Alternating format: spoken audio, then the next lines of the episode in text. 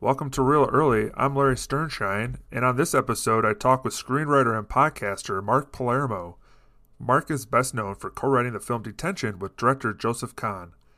Recently, Mark dropped his latest podcast, Movies in Chaos, with co-host Serena Whitney, where they discuss cult movies and their legacy. In this episode, you will learn many behind-the-scenes information on just how the film Detention came to be. We also have a lengthy discussion on where movies were and what they will look like in the future. All that and much more on this week's episode. Without further wait, Mark Palermo. All right, I'm back here with Mark Palermo, a screenwriter, podcaster, and friend.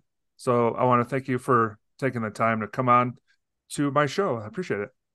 Ah, thanks for having me on. It's my pleasure. So when I say screenwriter, I know that you co-wrote Detention, uh, the Joseph Kahn film, and I watched it last night because it's literally been a very long time since last time I saw it. And I okay, think it was. So you'd seen it before? I have seen it before. It was about, it was a little over ten years ago. The first time right. I saw it, it was when on it a Halloween there, yeah. party, mm-hmm. and hmm. we had been drinking Carbon Pumpkins. There's a lot of people talking. It was like, but what's cool is there's so much going on that it never diverted my attention from everybody. Uh, was that like was, when you were writing a script for something like that with a lot going on? What mm-hmm. what is that process like when you're writing it? Does does it seem that fast on the page, or is it? Um, I mean, in the case of Detention, I didn't I didn't know it was going to be as fast as it was. I'll say that. Um, the script kind of had a lot of ideas going into it, and Joseph Kahn and me probably spent almost a year just kind of coming up with ideas, like penning different ideas for scenes on a bulletin board, carving stuff away till it made sense, reorganizing it. So there were a lot of ideas in it. I also felt, and I think this happens with a lot of people's first features, it was my first feature, not his, um, that you have a lot to say because it's kind of your whole life up until that point. So I knew there was like a lot going into it. And writing, when I wrote the first draft of Detention, it just kind of poured out of me.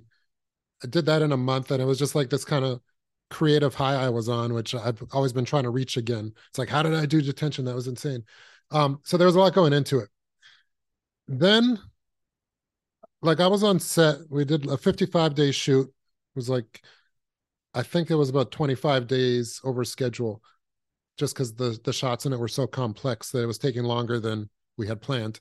Um, the day after the, the day of the rap party, I came home to Joseph's place. I was staying at his place in Hollywood. And he's, he said, do you want to see a rough cut of the movie? There was an on-set editor, so something was already assembled. And I watched it and I was like, okay, this is the script as a movie. But in my mind, I'm like, something's not working here. I didn't know what it was. I went home for probably about five months, got called back to L A. Joseph had been working on an edit of the film, showed it to me again. And it was like, just this totally like new style, new school filmmaking. It was so fast paced. And I, I was like really excited by it. I was like, whoa, like you've invented something here. So I didn't know it was going to be like that. I mean, I knew there was a lot in the movie, but the kind of uh, information overload aspect of it, it, it caught me off guard even a little bit. And when you were first writing it, that was, you did the first draft and then you came to him, or was it, we had no, the ideas, well, then you wrote it? I'm just Well, we curious. Totally came up with the conception of the movie together. We were bouncing ideas off each other for about a year. I remember um, we were at Coachella in like two thousand seven. I'd known Joseph through writing movie reviews. I was a film critic for ten years. um, we were at Coachella and just knew we wanted to do a movie together. I really liked Torque, but I was always thinking we'd have to make a movie because, like, in the back of my mind, I'm like, I'm going to give Joseph the best script for a movie he's ever had. I mean, he only had one movie at that point. Um, and then we, we kind of bounced ideas off each other. Joseph's very exacting about, he'll push you really hard because he really cares a lot about the structure of his films and stuff. So we spent like the better part of a year just kind of figuring out what Detention was. We knew it was kind of like a, a proto Scream in a way, but with a, like a very modern sensibility for the late two thousands. Um, at that point, we had, I think I like looked at our whole chart of what the movie was, and I wrote a treatment, which, I mean, your listeners probably know, it's like ten pages or so of just scene by scene, everything that's going to be in the movie. At that point, it was like, well, when are we going to start writing the script? And I like kind of realized it wasn't happening. And um, Joseph was busy doing commercials, doing music videos. I was in L A again on the set of a Chinese dandruff shampoo commercial starring Nicole Scherzinger from Pussycat Dolls. Uh, I was really bored on that set. Scherzinger wasn't speaking to me because she's doing her own thing. So I'm like, I'm going to take my laptop. I'm going to write four scenes of Detention a day until we have a first draft. I still feel like if I didn't tell myself that, then the movie wouldn't exist. But I like committed to myself. This is like a challenge for myself. I'm going to write this movie. That draft probably took about a month. And I remember I was at my parents' cottage when I finished it. And I sent it to Joseph like in the middle of the night. I'm And I'm like, all right, here it is. He like wrote me back two hours later and is like, yeah, I would totally make this, but we need to kind of adjust some things, like make it a little funnier in places, tighten things up. So then I flew back to L A and we kind of rewrote it together. That's that's sort of how it went. But it was an ongoing process. Like even on set, I was constantly being asked to write new lines. Like the the coach would have background dialogue as Ione's running away. It says like, run, blonde child, run. I remember having to come up with that in like a minute, and or just like girls talking in, in the bathrooms or whatever. So yeah, it was like a, a the the rewrite process of it never really ended till the movie was over.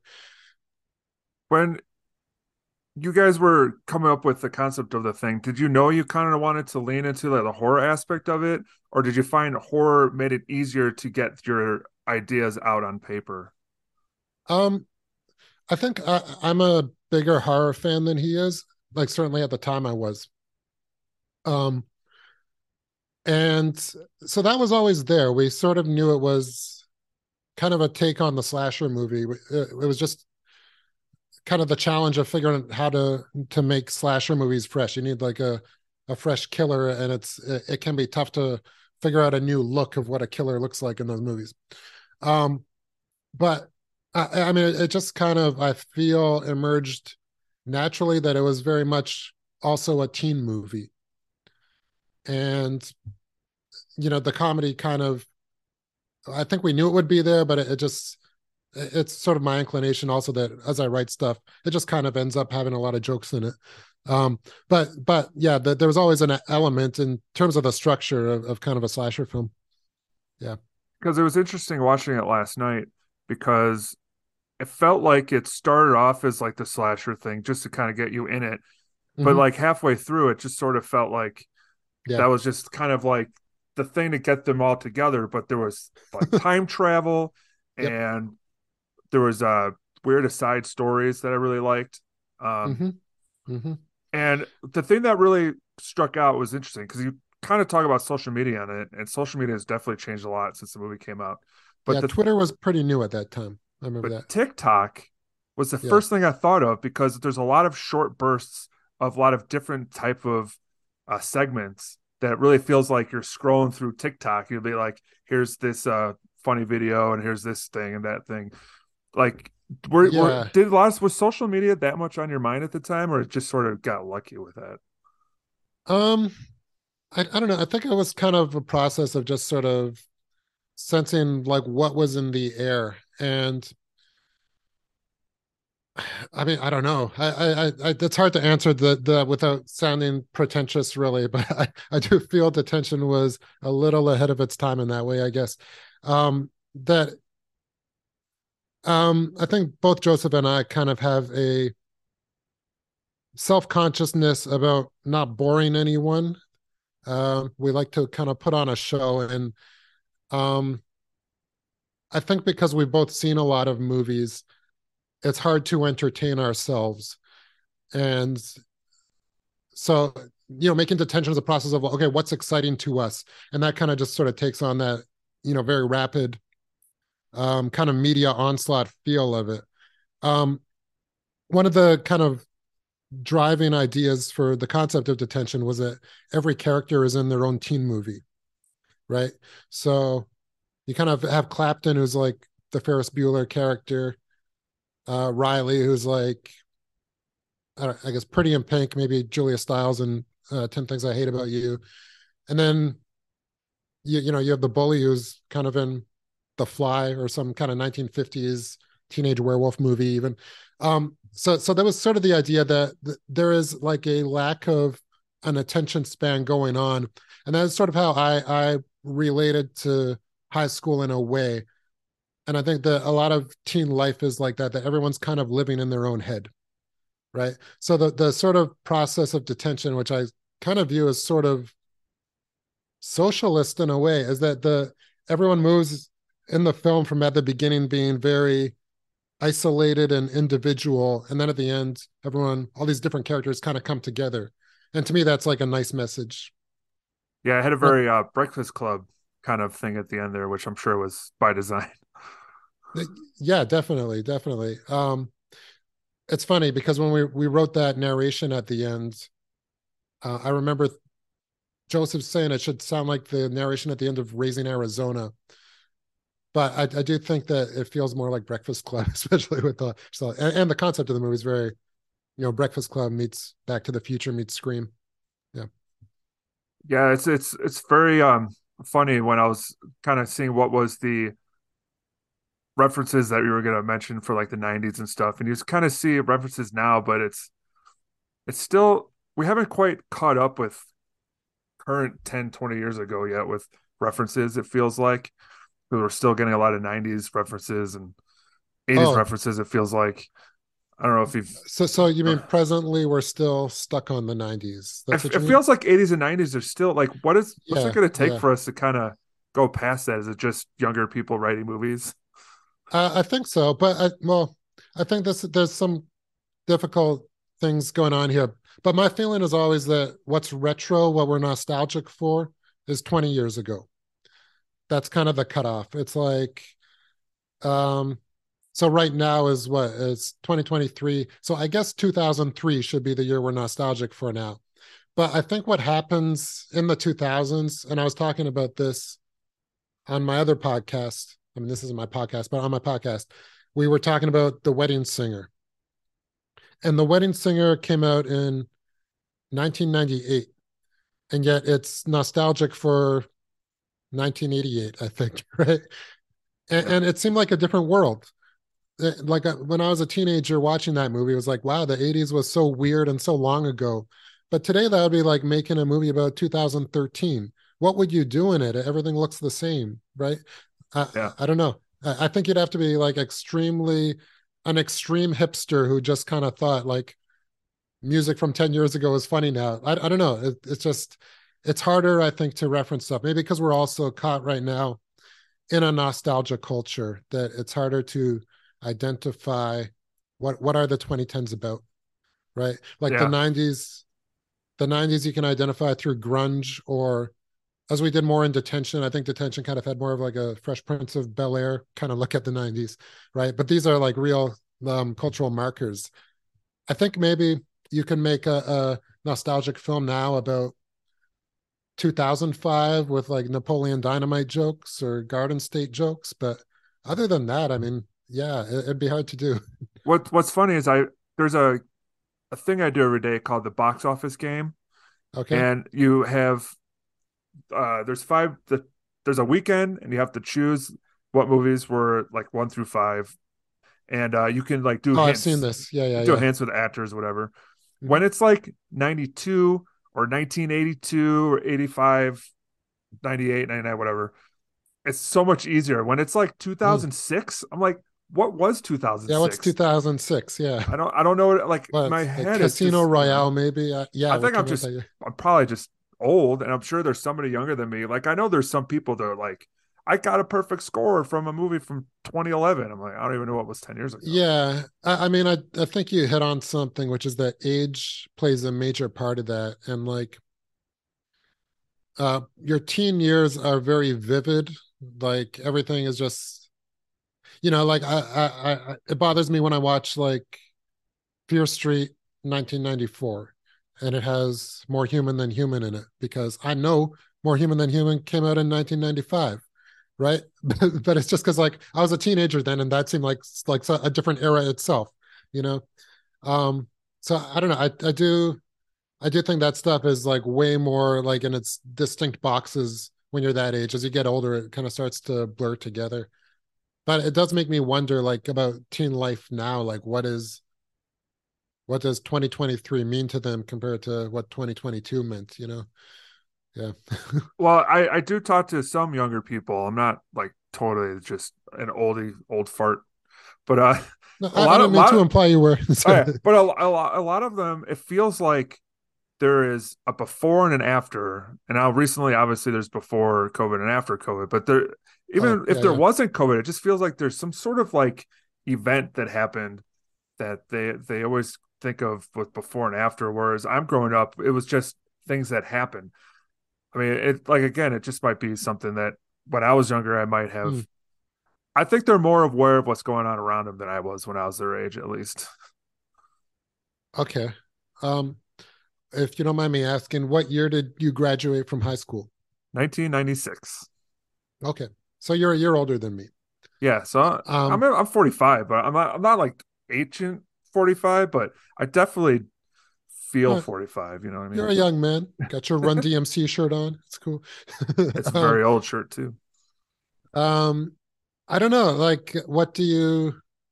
I'm I'm curious about this idea of a, an event happening beyond COVID. Like, what do you attribute that to being? Honestly, I think one big thing is it was really hard for them to see Trump win for a lot oh. of younger people. Yeah. For example, yeah. I think that kind of just, they were like, we went from this guy that we're really excited about and was very positive with Obama. Mm-hmm. And then, you know, Trump was the exact opposite of what they wanted, and he won. And they were like, what the hell? You know, and I think, I think there's a large segment of young kids that are a little bit traumatized by it and are trying to make things better in the world. And I think they're doing the best yeah. that they can, but it's, it's, mm-hmm. it's different. When I was a kid, like we didn't really think about, for me, that in that way, presidents. I was and... the same. Yeah. I was not into, I didn't really follow politics then. Um, but I do think like, yeah, I, th- I think that the Trump years kind of really forced everyone to get more political in a way, you know, because he was just such a clown show on the surface that it was hard to ignore. Um, and I, I don't know, I, I think there's like a, you could maybe call it a despair. There's there's something going on in the air. I, I feel like society is kind of at a breaking point in a way. Eggs are six dollars. Uh, people can't afford their groceries. Housing is Uh, you know, there's all these kind of mass protests, even something like the George Floyd protests of two thousand, twenty twenty. Um, that was the biggest American protest ever, but nothing happened. Nothing came out of it, like policy-wise. So it, it sort of feels like there's this feeling of powerlessness that young people have now that I was able to ignore as a nineties teen. And, you know, there, there's this kind of despair, I think, over the capitalist system, which they see falling apart. Um, so I don't know. I mean, I, I think that the next teen movie that it, people try to make that's really going to hit with them has a lot of work to do because it's a different era for sure. Yeah. Yeah. I look back at growing up, I graduated college in two thousand, and mm-hmm. that was a, the first major like political thing that I noticed was when the whole Bush and Gore thing went down. And I think, right.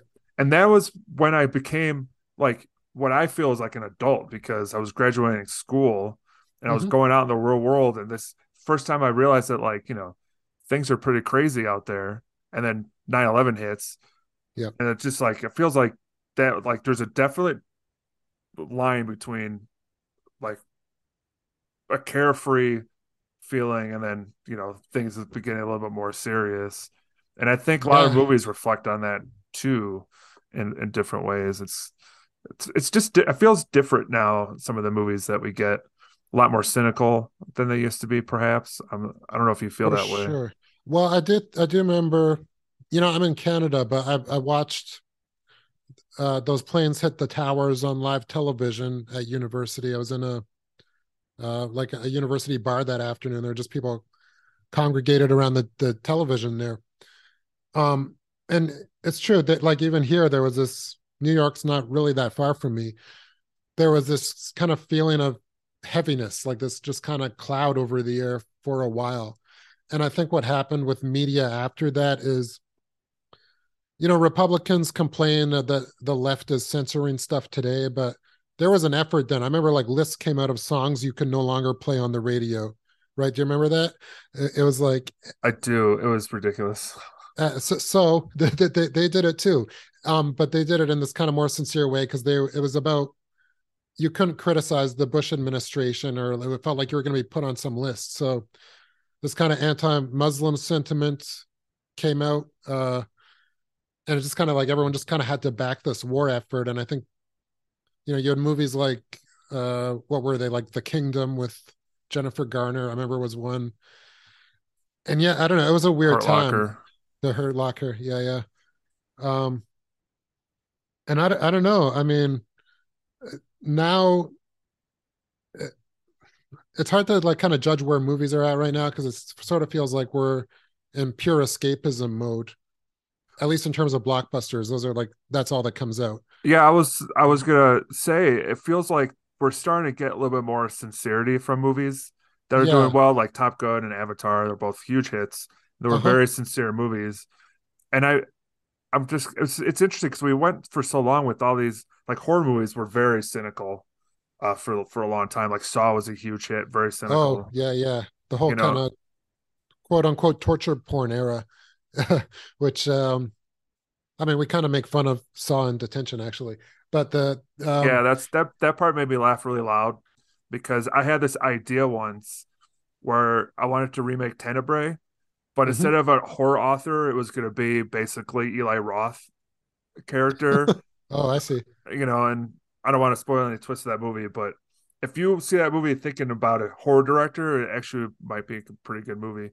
But I, I'm no screenwriter, so I haven't really done yeah, no, with no, it. Yeah, no, it's a good I, idea. Like, I always felt in Tenebrae that Argento was, he he kind of is, like, interrogating himself. Like, he, I think he places himself in that character a little bit.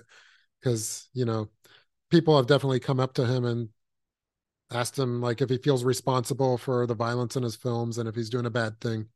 Uh, yeah. Um, uh, yeah, I, I don't know. I, I do think the whole kind of torture porn thing that came out then was, like, probably, it was very kind of tied to the zeitgeist of the time, which was, um, you know, Guantanamo stories coming out and Abu Ghraib stories. Um, but those movies I found pretty rough. Um, I, I, I'm not really, I think the reason, like, it was fun to pick at that in Detention a bit is, like, I don't know. I see Detention as a, a horror movie. I mean, it's, it's other genres too, about survival, which were, was always the horror films I liked. Like, they were empowering in a way, like Nightmare on Elm Street. She, the adults never believe the kids, but yet the kids kind of overcome the boogeyman at the end. And and it felt to me like Saw and Hostel, and at least Hostel had a sense of humor to it, but that they were just kind of more focused on suffering. And it it, it was less interesting to me, and it felt kind of anti-youth and, and kind of gross. I've noticed, though, that horror movies are starting to get a little bit more away from that. And, mm-hmm. and like, um, we got Scream coming out. That one's going to have a survival element, I'm assuming, to it, obviously, because being a slasher Scream usually film. Does. Yeah, yeah. And just like, uh, and it's interesting to see what, like, Megan's been a huge hit, because that one mm-hmm. is just what it is. It's not trying yeah. to be anything else. So I think we're we're I think we're starting to see that so much heaviness is sort of like, they're like, okay, we can't, we got to, like, get some fun out there, and hopefully we'll start seeing more fun stuff in the future. I think that's true. I think Megan is a good example of that. And I think, like, there's also, you know, like, I've seen you on Outlaw Vern's site and on Letterboxd. Uh, correct me if I'm wrong here, but I feel that you often criticize the sort of A twenty-four template. Yeah, and, and, yeah, and, and I'm A twenty-four one of those guys.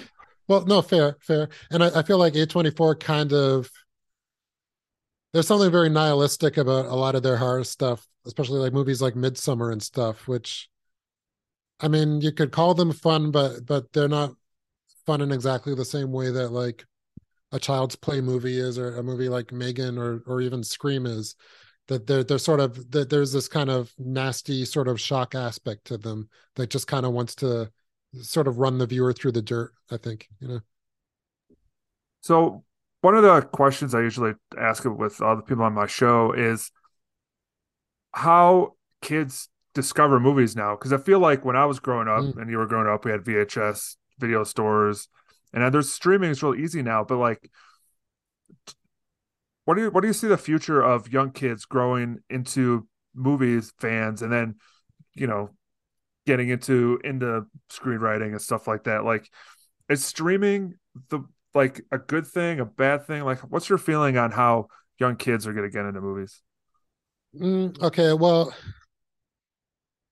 I, I think like when when you and me were growing up, movies had like a bigger piece of the pie in terms of what media people consumed. I will talk to people ten, sometimes five years younger than me, and they don't watch movies.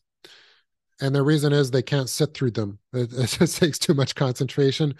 Um, they, they, you know, watch YouTube a lot. They watch TikTok clips. Um, so, and I, I find it with myself also that I'll be, um I like going to movies in the theater because I'm forced to watch the movie. You know, if I try, I watched Black Panther two last night. I liked it, but I, but I felt like I have to put my phone in my bedroom so that I'm not looking at it. You know, there's too many distractions now. And I, I think like all this stuff, all the stuff these media companies have pushed on us has done something to our brains that we, we just can't focus for as long, you know? So there, yeah. there's, I think there are less, there's less kids who care about movies because to them, there's other content out there and it's just as good in their perspective.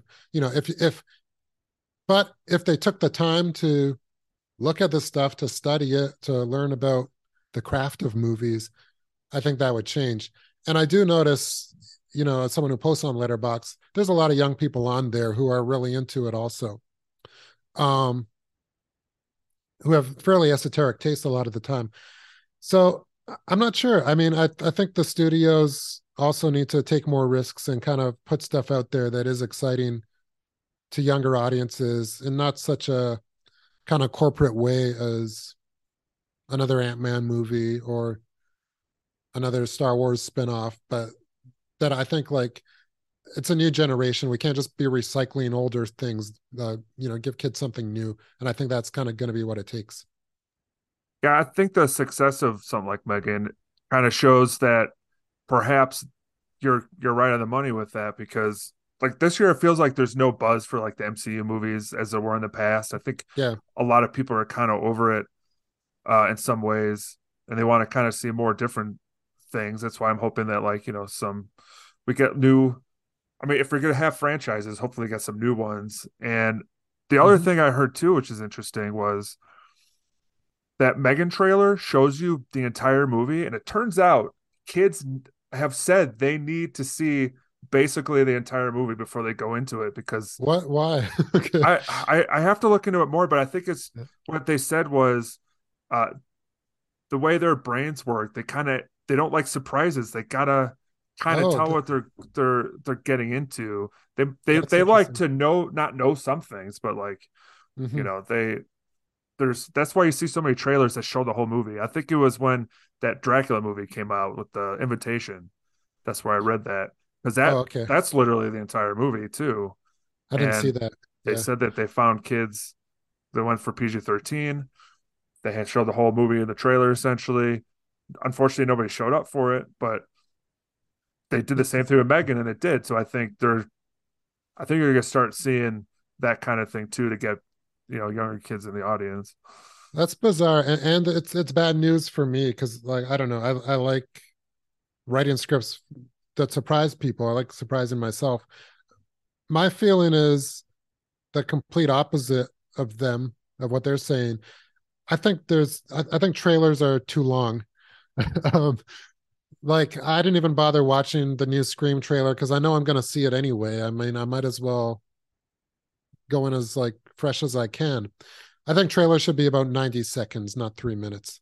You know, I mean, no, how, I, I hear you. I hear you. You know, I mean, I think movies are too long also, and that's maybe a different thing. Um, well, like that, for to... for me, I, I worry too much about runtimes going into a movie because, mm-hmm. like, I I've seen movies I'm like, oh man, it's gonna be three hours, and the next thing you know, it was like, whatever. Just... Flies, flies by, yeah. But like, yeah. I, I won't see a movie because I'm like, oh, I don't want to commit to three hours. I need to get out of that that habit and just be like, okay, I'm gonna go see this movie because I want to see it because it sounds cool, and then I go see it, and then I feel better.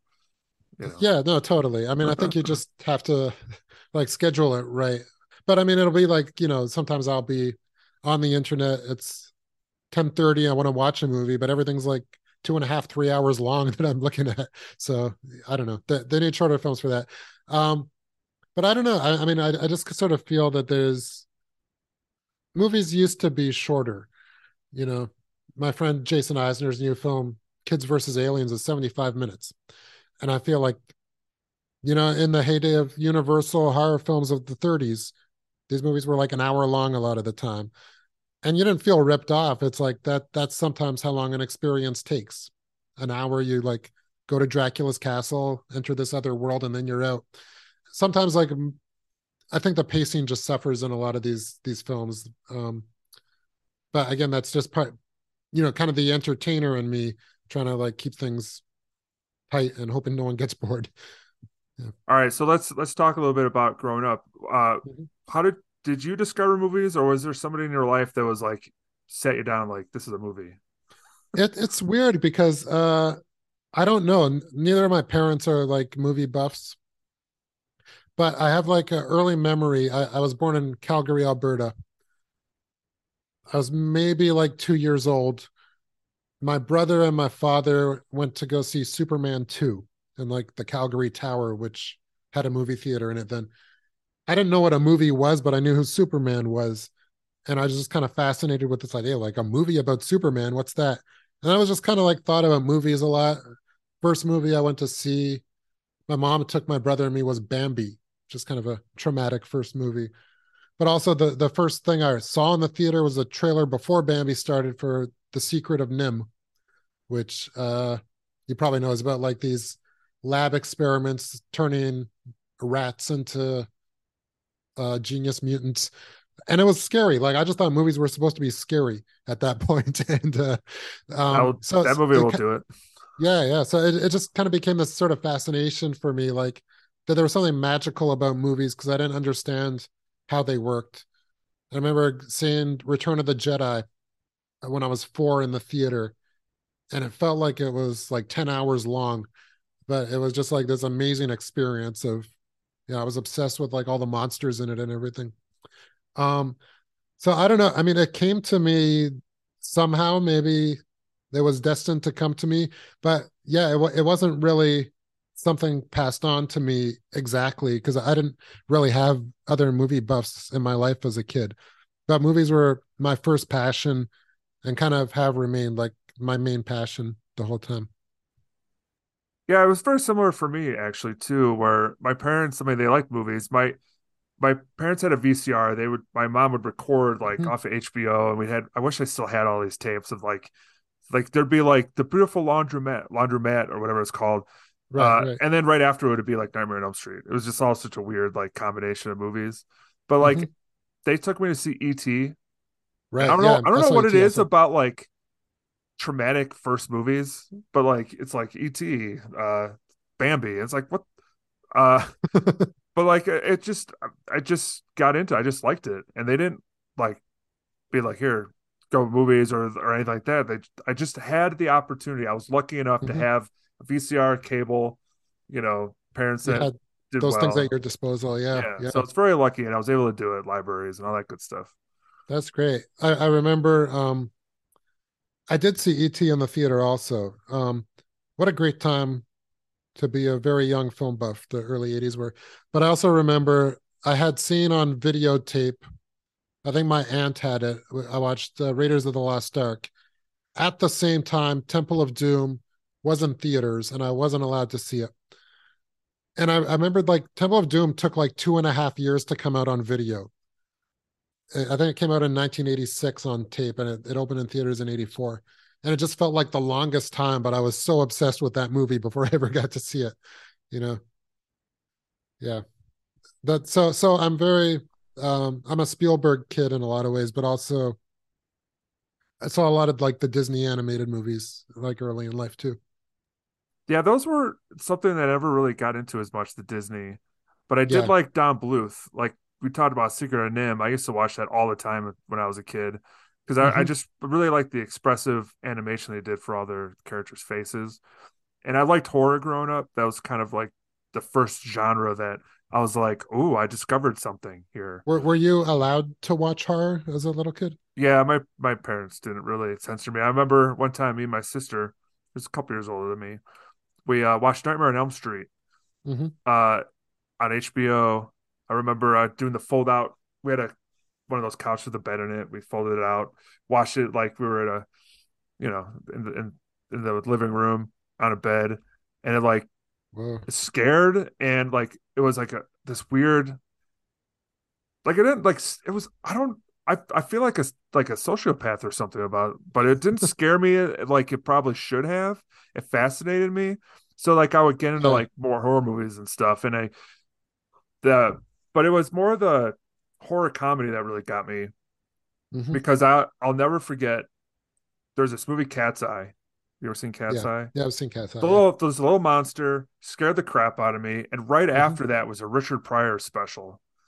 And, I didn't, and everyone's laughing. I don't think I understood any of those jokes, but mm-hmm. it, everyone laughing and stuff just sort of made me feel better about being scared.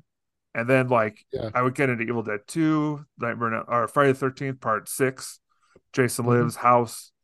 Like, these are all Killer Clowns from Outer Space. It's all the funny stuff that the funny horror comedies that really got me into all the different kind of into movies the genre. Yeah. Point. Yeah.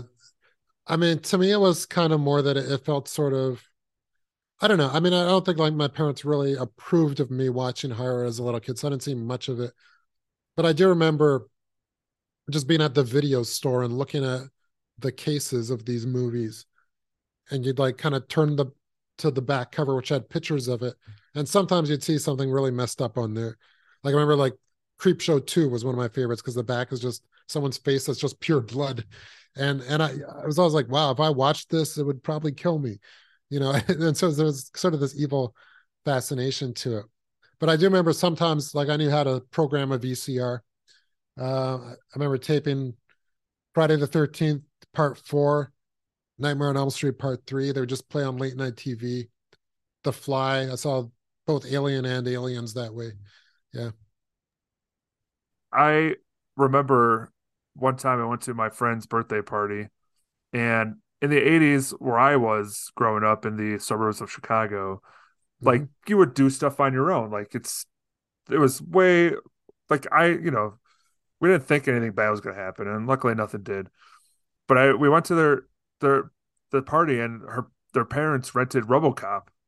Oh no. Yeah. Which is like, you know, like that's really not that appropriate for, you know, ten year olds to be watching, but you know, mm-hmm. it was just like, but it was so kind of cartoony in a way that it really wasn't that bad. But when that dude starts melting, you're just like, yeah, yeah. I can't believe we're watching this. This is like crazy. It was amazing. RoboCop, I probably saw also around that age. Yeah. It, it's pretty extreme. I think I also saw it at a sleepover. Um, yeah, yeah, man. I don't know. I, I do think, um, a lot of action movies around that time, probably going into the early nineties, had like sort of horror level violence in them a lot. Like I'm thinking of like Total Recall, another Verhoeven movie, but also like Die Hard two has the icicle through the eye. And it was just kind of these like, yeah, you know, just these kind of horror level gore moments that they throw in there that, that sort of made action feel edgy too. Well, yeah, my good friend Rob Antiquera, who I've had on my show, he tweeted out how he was like, man, a lot of these eighties and nineties heroes were basically just slasher movie villains, just going around just the murdering heroes. All these people in like yeah. all these gruesome fashion, like Commando, like Arnold's basically just like the nice guy Terminator, just like cutting dudes' heads off and stuff like that. Is like it's kind yeah. of true. It's kind of true. I remember thinking that with, you know, it's it's a much more recent movie, but the last Rambo film, it was like, this is a slasher movie where Rambo's like the villain, but also the hero. Like, I don't know. I haven't I haven't seen that one, but I heard there's it's basically just a stalk and slash movie at the halfway it is, point. Yeah, it's fairly racist and not very good in my opinion, but I don't know. It definitely is like a very uh, simpler, pared down version of a Rambo movie for sure. Feels much lower budget too. So when you were growing up, then did you want to get into movies, or you just wanted to be a, a movie critic? What was your goal? Uh, no, I always wanted to, I don't know. I mean, I wanted to make movies. I didn't necessarily know what that meant, I think. But but there was never any question that I wanted my life to be about movies in that way. I mean, like when I was out of high school, um, a lot of kind of big Hollywood productions were being shot around here. Something with the tax credit at that time, like Titanic was done here, and uh, the the Scarlet Letter, Dolor- Dolores Claiborne. Often Halifax would play New England, somewhere in New England. Um, but I didn't really have any skills to work on movies, so I just asked at the alternative weekly called The Coast in Halifax if I could review movies for them. And it was, it was like the closest thing, and I, I just... did that for ten years. I was often, I saw everything basically that came out between ninety-nine and two thousand ten. I was often seeing like five movies a week and writing about them. So that was like a great education in a way. And even not just in like what I liked and didn't like about movies, but I kind of learned to write by doing that. It sort of forced me into this situation. Um, but that never kind of, it never went away that I wanted to make movies. And, and, I would direct like, or, and write my own shorts that I just shoot with my friends here. I still do that to this day. Um, what happened, the the way that I got hooked up with Joseph Kahn is when Torque came out, I noticed that Joseph had his, a website that kind of had like select quotes from different critics, making it seem like they all loved Torque. Some of them liked it, but I felt I liked it more than all of them. And so I emailed the administrator and said, hey, you should put a quote from me up here. I think I, I like this movie more than all of them. Joseph Kahn emailed me back and said, wow, you're like the only person to understand my movie. Um, we we became friends at that point. I worked on uh, an Acura commercial he was directing in Calgary. Um, and then I started writing music video treatments for him. Did like a first draft of Rihanna's Umbrella video, something for Shakira, something for Carrie Hilson, um, several others, and then and T V commercials. But that's kind of how that that hookup started, and we just kind of liked emailing each other our thoughts on movies and stuff. You know, um, whatever was coming out then, Pirates of the Caribbean two, which I remember just kind of exchanging thoughts on that, and that's kind of where that friendship came out of, and and how Detention kind of came out of that friendship. So we got to become at least internet friends through yeah. uh, Outlaw Vern's website. Uh, for people who are listening, Vern is a is a film writer at outlaw vern dot com. Really uh, was one of the people that got me into like direct-to-video action films and kept that sort of torch alive, and you know, had this nice little community going. Mm-hmm. And I th- didn't. I'm pretty sure he also liked Torque. Oh uh, yeah, Vern also does like Torque. Yeah, like yeah. you, yeah. you and you and. You and Vern are like the, the two tor- torchbearers of for um, that particular I, I mean, movie. There's a couple others. It, it's it's it was weird to me that it. I mean, Armand White loved Torque, you know, but but there I, it was weird to me at the time that a movie like Torque was so dismissed, and I think if it came out today, it would have better reviews because it, it seems to me like. Just the language people use when they discuss movies now, it's all about the vibes. Like it's a good vibe. So I think that people are much more style conscious now, or they appreciate visuals, or at least pretend they do, in a way where it felt like at that that decade in action movies that got critical acclaim was often things like The Bourne Supremacy uh, or The Dark Knight. You know, um, the, it was like it was the shaky cam era. Um, But I think like the, that sort of music video aesthetic is more appreciated now. And I, I mean, I don't know. I, I think somebody like Outlaw Vern understood that, or or could appreciate it. I mean, it's interesting because Vern does not like Michael Bay movies, or at least didn't back then. but but uh, I I I I would agree with him. I think that Joseph's style on Torque is more, how do you pronounce this word, palatable than than Bayes is for me, which is Bayes just kind of pure chaos.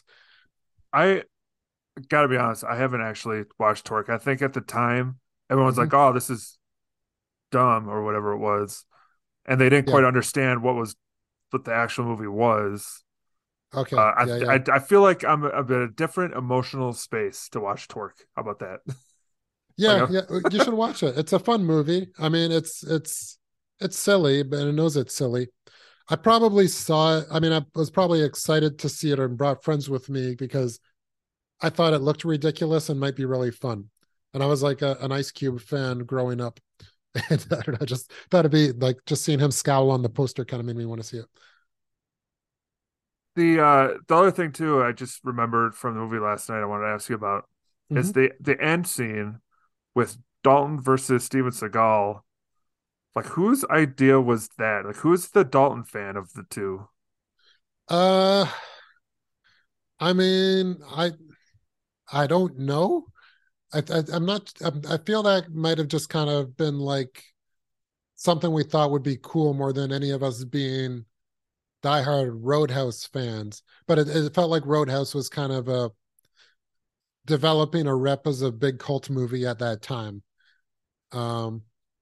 And even like, I'm not sure. I mean, I can't really answer for Joseph, but I don't really think he's a massive Seagal fan either necessarily. Well, it, it was funny because Seagal was used for the bad guy, and yeah, yeah, and uh, obviously Dalton's for the good guy, and Dalton's character and Patrick Swayze, the actor, is everyone likes Patrick Swayze. Nobody mm-hmm. likes Steven Seagal, not even Vern. Yeah. so it's, right. it was it was pretty funny. Um, And it was, yeah. it was it was something that like I feel like a little bit ahead of his time, because I could totally see like movies now being like, you know, referencing those kind of things when they're doing the I, action movies. I think and that's whatnot.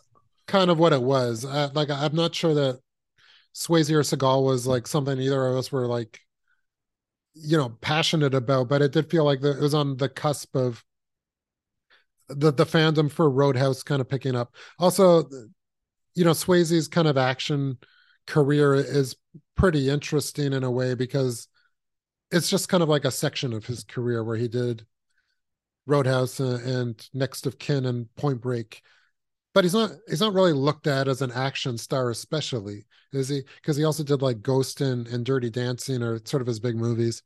um yeah yeah just felt like a sort of a, a fun idea. Yeah, I, I appreciate that too. I mean, just because I I love Patrick Swayze.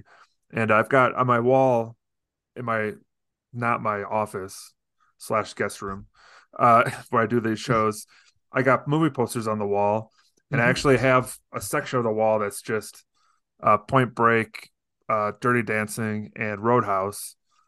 And I okay. like Dirty Dancing might be one of the my favorite movies ever, and like Sweet. you know, just being like uh, you know, there's something about a Patrick Swayze that we don't, that I feel like we we need more of in movies these days. Just somebody who is very sincere. Mm-hmm, mm-hmm. That uh, and there, I think there's some actors out there. I'm sure somebody can uh, email me and give me a whole list of people like these are the new Swayzes. I want to see more of that kind of actor. That's interesting. Have you always been a big Swayze fan? Yeah, since I was a kid. I mean, I knew I was really big in action movies, mm-hmm. you know, and I and I saw like Dirty Dancing with like my my sister probably, and my, you know, my family, and he's just like really cool, mm-hmm, you know, mm-hmm. and I got Point Break and stuff. It's just, you know, there was something about the fact that he wasn't just a he was always macho, but he was he was had a sensitive side. I think I always kind of was drawn to that sort of uh vibe for, sure. for him. It's you like know. What happened to his sort of star level? It felt like even when Donnie Darko came out, that you know, bringing Patrick Swayze out was like an older star coming out in this movie who hadn't been in anything for a while, you know? Yeah, I, you know, I know he had, you know, he um probably just picked some bad uh, things. And like, you know, we were really into like other types of movies. I'm sure that was part of it.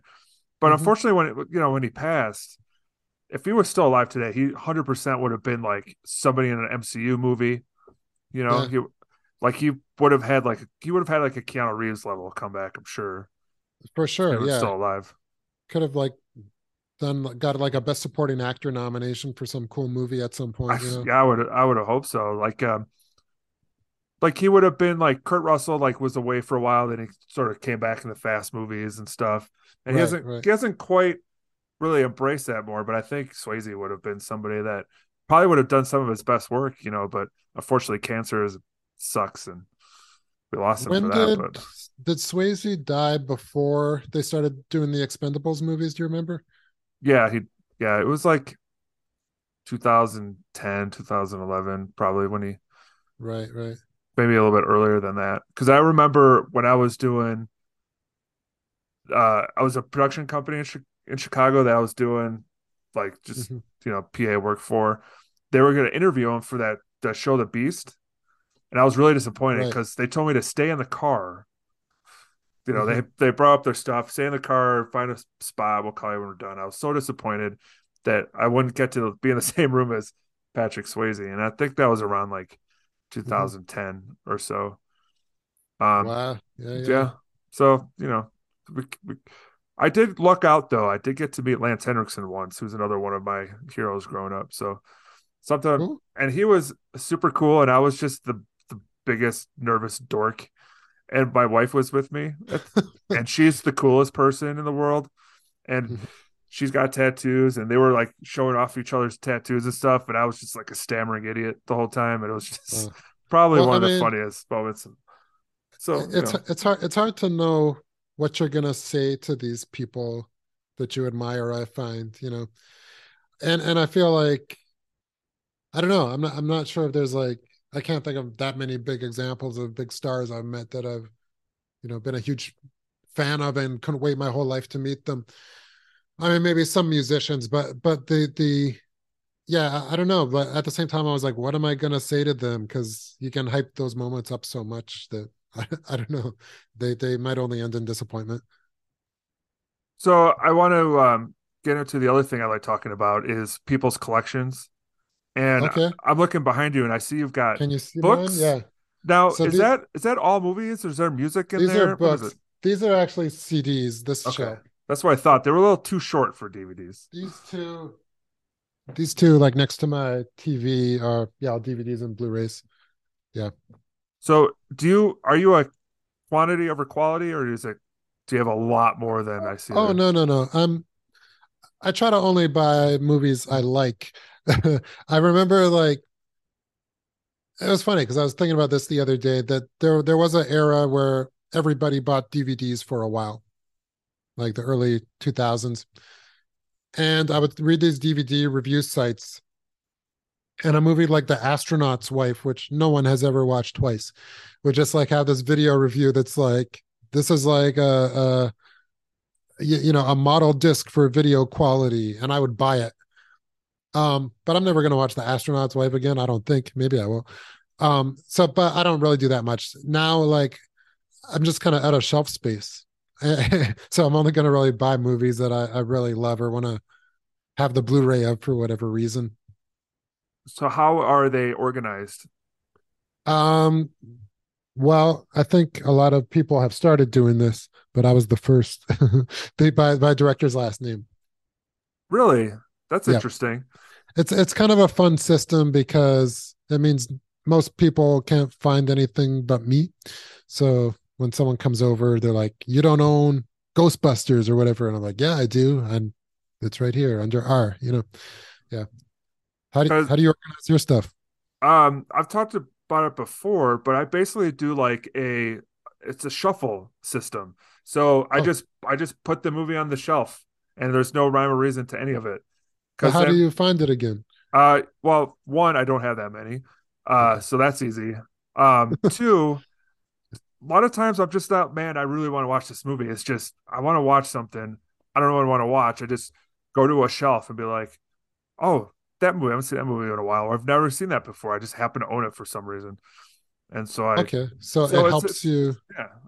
find stuff you may not watch. Okay. That's cool. And it that's also cool. gets takes away the anxiety of, do you put this in this location or that? And like, because sometimes there'll be like yeah. a movie that has a very similar title, you know, and it'd be like something would technically go between them, but I'm like, well, they're not even the same like series, you know, so it's, it takes away yeah.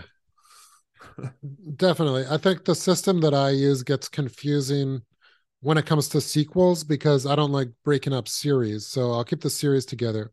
But then a movie like Aliens is going to be filed under Ridley Scott instead of James Cameron, right? Um, so I don't know. It has problems like that too.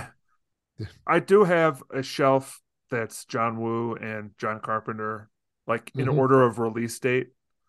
Um, right, right, right. And I used to do that too. I used to do my movies in order of release date. So it'd be like, you know, whatever oldest to newest. That's kind of cool. Yeah. And that that one works well too because, you know, you could tell, hey, this movie came out this time. There's no like, well, sometimes there is, but there's no like debate. Like this movie mm-hmm. came out this weekend. Put it there. Right. You know, yeah, that yeah, yeah. that's anything that stops me from having to think too much about how I'm going to put stuff in there is the way I sort of do it. mm-hmm, mm-hmm. You know, but yeah, no, I think I like your system because uh I don't know that this one, it's like every time I get a new movie, I have to rearrange everything and, you know, reshelf them, it, it, which gets a bit nuts sometimes for sure. Do you uh regret ever getting rid of any movie that you're like, oh man, I wish I still owned that? Um, well, I sold my V H S collection a long time ago, maybe like ten years ago, but I had a lot of them. The the thing is though, I, I, I just had no shelf space for them at that point. But there's there's times where it's like, yeah, I used to have that movie and I've never replaced it on a different format. And so yeah, I, I mean, I kind of miss it, but generally I don't get rid of my stuff. It's like, I don't know. I I, I don't, I don't know who's going to want these D V Ds. Not many people own D V Ds anymore. And I, I don't, I don't really like throwing, you know, what I would consider to be artworks out. Like I, I would never throw out a book either. Um, so, so yeah, there's, there's not a lot of cases where I've really gotten rid of stuff. And sometimes like I'll, I'll even replace a movie if like a better version of it comes out, but keep the old version because it has an extra or something that the new version doesn't have. So I've done stuff like that too. Yeah, that makes sense because, you know, sometimes these new releases will forget something or they couldn't port it over. Yeah, uh, yeah. But when you said something that was interesting, I was, I, I have to find out if I can see the, find the article, but uh, if you ever go to Walmart, they mm-hmm. have a really large, surprisingly large D V D section, oh, very, like very little Blu-ray, lots of D V Ds. Apparently D V Ds still sell really well for Walmart. And that's why they have all these like bins of just like discount D V Ds. Oh, weird. So if you ever, I don't know. Yeah. Walmart's I, the, the surprisingly interesting place to find movies. Do you still buy on D V D? I have, mm-hmm. like, uh, because I'm cheap, to be honest. So, yeah. and I regret this decision actually, but I bought Drive, the Mark Dacascos movie. Uh-huh. They had a new special edition, and they have it on D V D or Blu-ray. And it was like, well, the Blu-ray is like ten dollars more. I'm like, oh, I'll just get the D V D, and then the D V D doesn't look that great. I was oh, like, okay. why did I just spend the extra ten dollars? Like, come on, don't, don't yeah, cheap. I mean, but I still buy D V Ds. I'm a weirdo. I guess it depends, like how much something's worth to you. But I, I, I don't think like I, D V D was interesting because, like as I said, I collected movies in the V H S era, and it, not many people did. Suddenly, everyone was buying them. But I don't think like Blu-ray or four K has really taken off at all. Like. Who's buying this stuff other than like pure cinephiles? I don't think like the average consumer is buying like Crank two on Blu-ray, you know, or whatever. Yeah. I mean, I'm right by this place called The Archive, which is Vinegar Syndrome's store. Okay. They have, they have yeah. two of them and they open one up fifteen minutes from my house, which is dangerous because I have to force myself not to go there and just kind of hang out and buy stuff. But they have a used section there, and you can actually find used copies of Criterion Collection stuff and other oh. Vinegar Syndromes and Arrow. Like, people are actually selling back their their uh, boutique label discs that you can't you can't go to like a resale shop and ever see that stuff. And yeah, like yeah. this place to do, yeah. I'm like, man, stop doing that because I don't want to buy more stuff. But like, that is a good point. Like, if I were to talk to uh, just one of my friends who's who just likes movies occasionally, like, hey, do you want this four K edition of this movie? They'd be like, what's four K? What do I care? It's kind of yeah, interesting, like, right? Like, I, I'm surprised how many people just have nothing to play, like even D V Ds on anymore. You know, they they stopped yeah. putting the drives in MacBooks. Uh, yeah.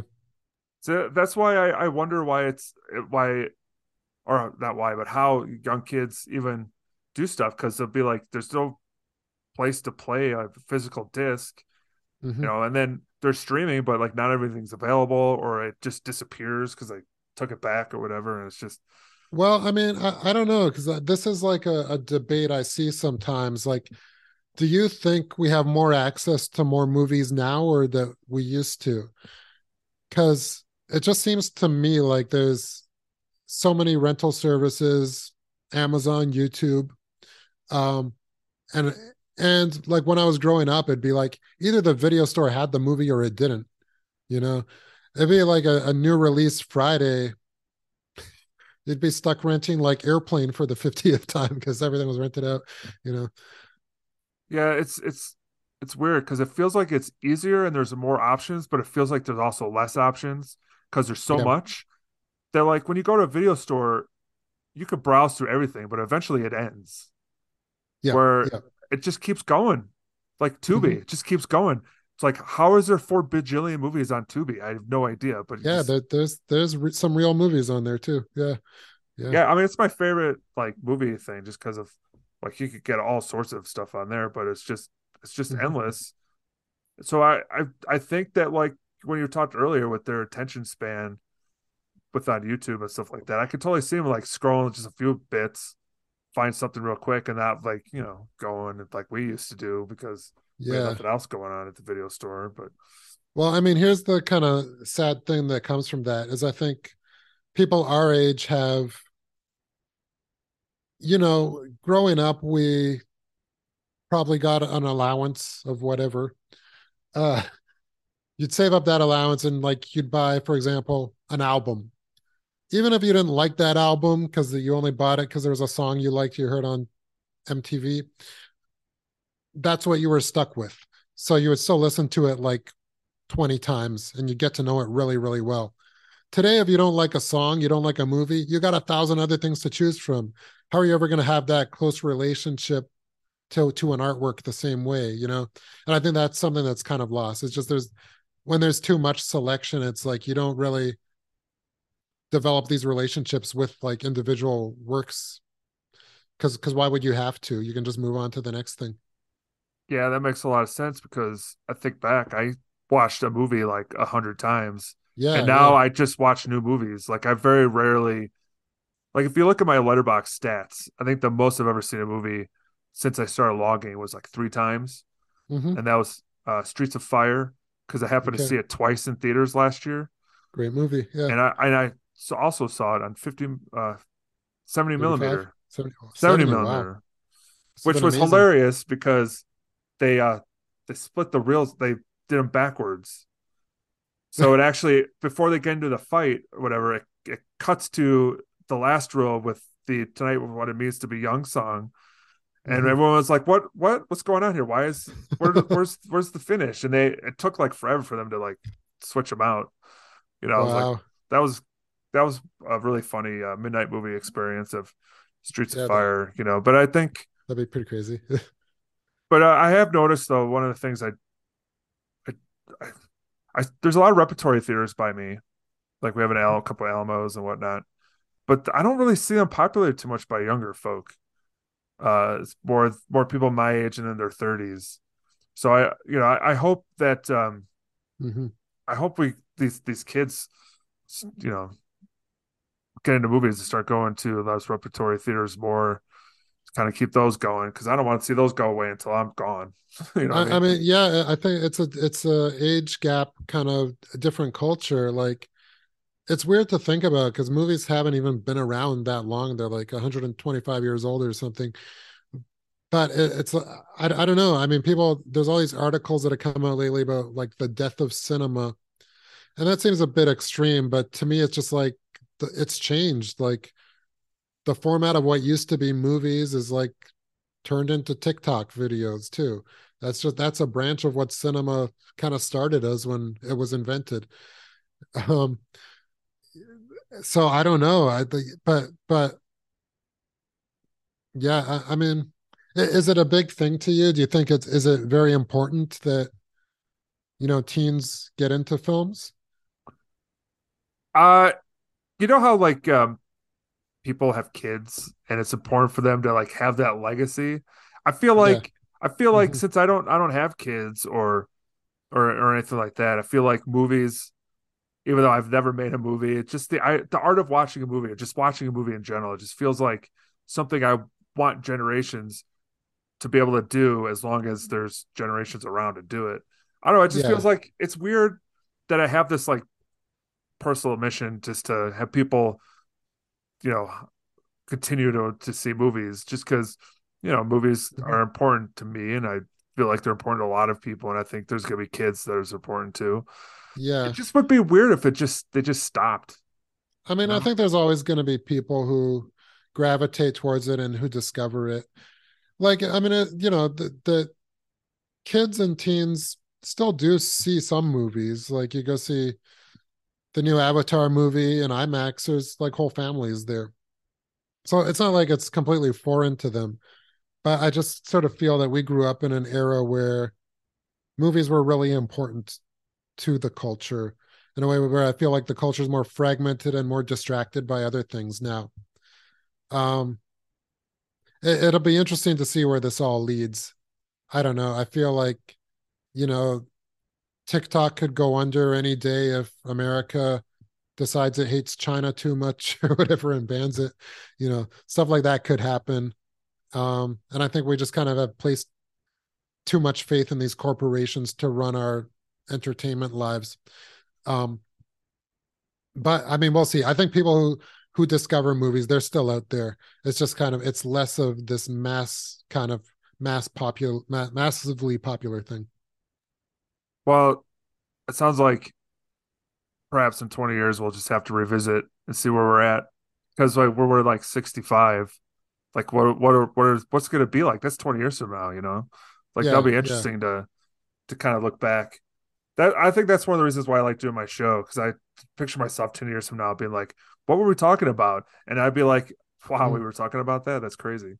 Yeah, no, for sure. And look, the films aren't going anywhere. I mean, we love them, and even if that they're not something that everyone is focused on liking, it's still cool that, you know, we're the people who keep that flame alive and who do care about them, because we'll still need people like that. You know, I mean, I don't want every movie theater to close. I'm always worried that movie theaters are pricing themselves out of the business, that COVID's hurt them and they're trying to do all these stupid things to get people going back now. Um, That's a worry for me. And I think like movies could really change, because these streaming networks have kind of changed the way like city life is different. People just stay home watching Netflix now. The idea of paying twenty dollars for a single ticket to a movie is absurd to them. So I, yeah, I, I mean, it, it's kind of sad. I think the industry is kind of doing it to itself. I think it's made a lot of mistakes. Um, but, but I don't know, the movies are going to survive. They, There's still going to be people like us who love them, right? All right. Well, Mark, I appreciate your time you've given me, and I want to make oh, sure thanks. that you uh, just plug uh, your whatever you want to plug, because uh, I know I love your Twitter oh. account. Your Twitter account's awesome. I like your oh, podcast you. you've oh. done. So good to I'm see sure... someone reads my Twitter. Yeah. Okay, so you can there's, find me there's on me and somebody else. I'm sure. Yeah, it's got like two followers. Yeah, you can follow me on Twitter at. Um... I think it's just at Mark Palermo. Um, it's very clever. It's a very clever Twitter handle. It, it, it took a while for me to come up with that one. And uh, I'm, I have a new podcast that should be debuting. Um, what what's the date today? I would say it will be out by the tenth.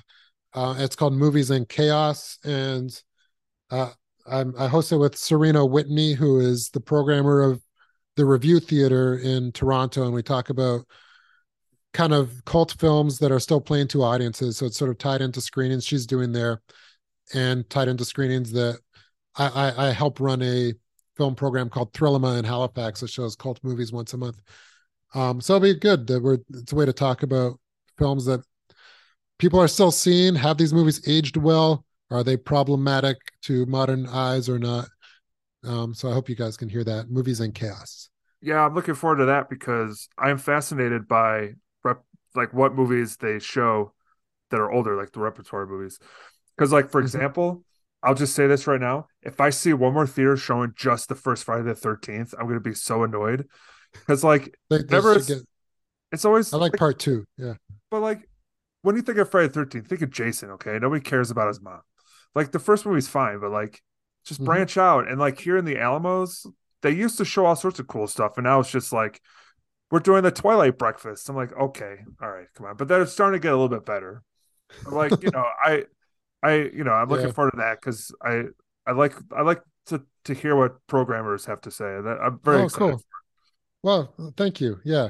It'll hopefully be good. I, I think we've got a, a good camaraderie, her and me. So yeah, but yeah, thank you for having me on. It was, it was my pleasure. And I hope this was a productive discussion. I feel it was. Yeah. I had a great time. Uh, and I hope the audience listens too. And I want to thank them for listening to my show. And thanks again, Mark. Thank you.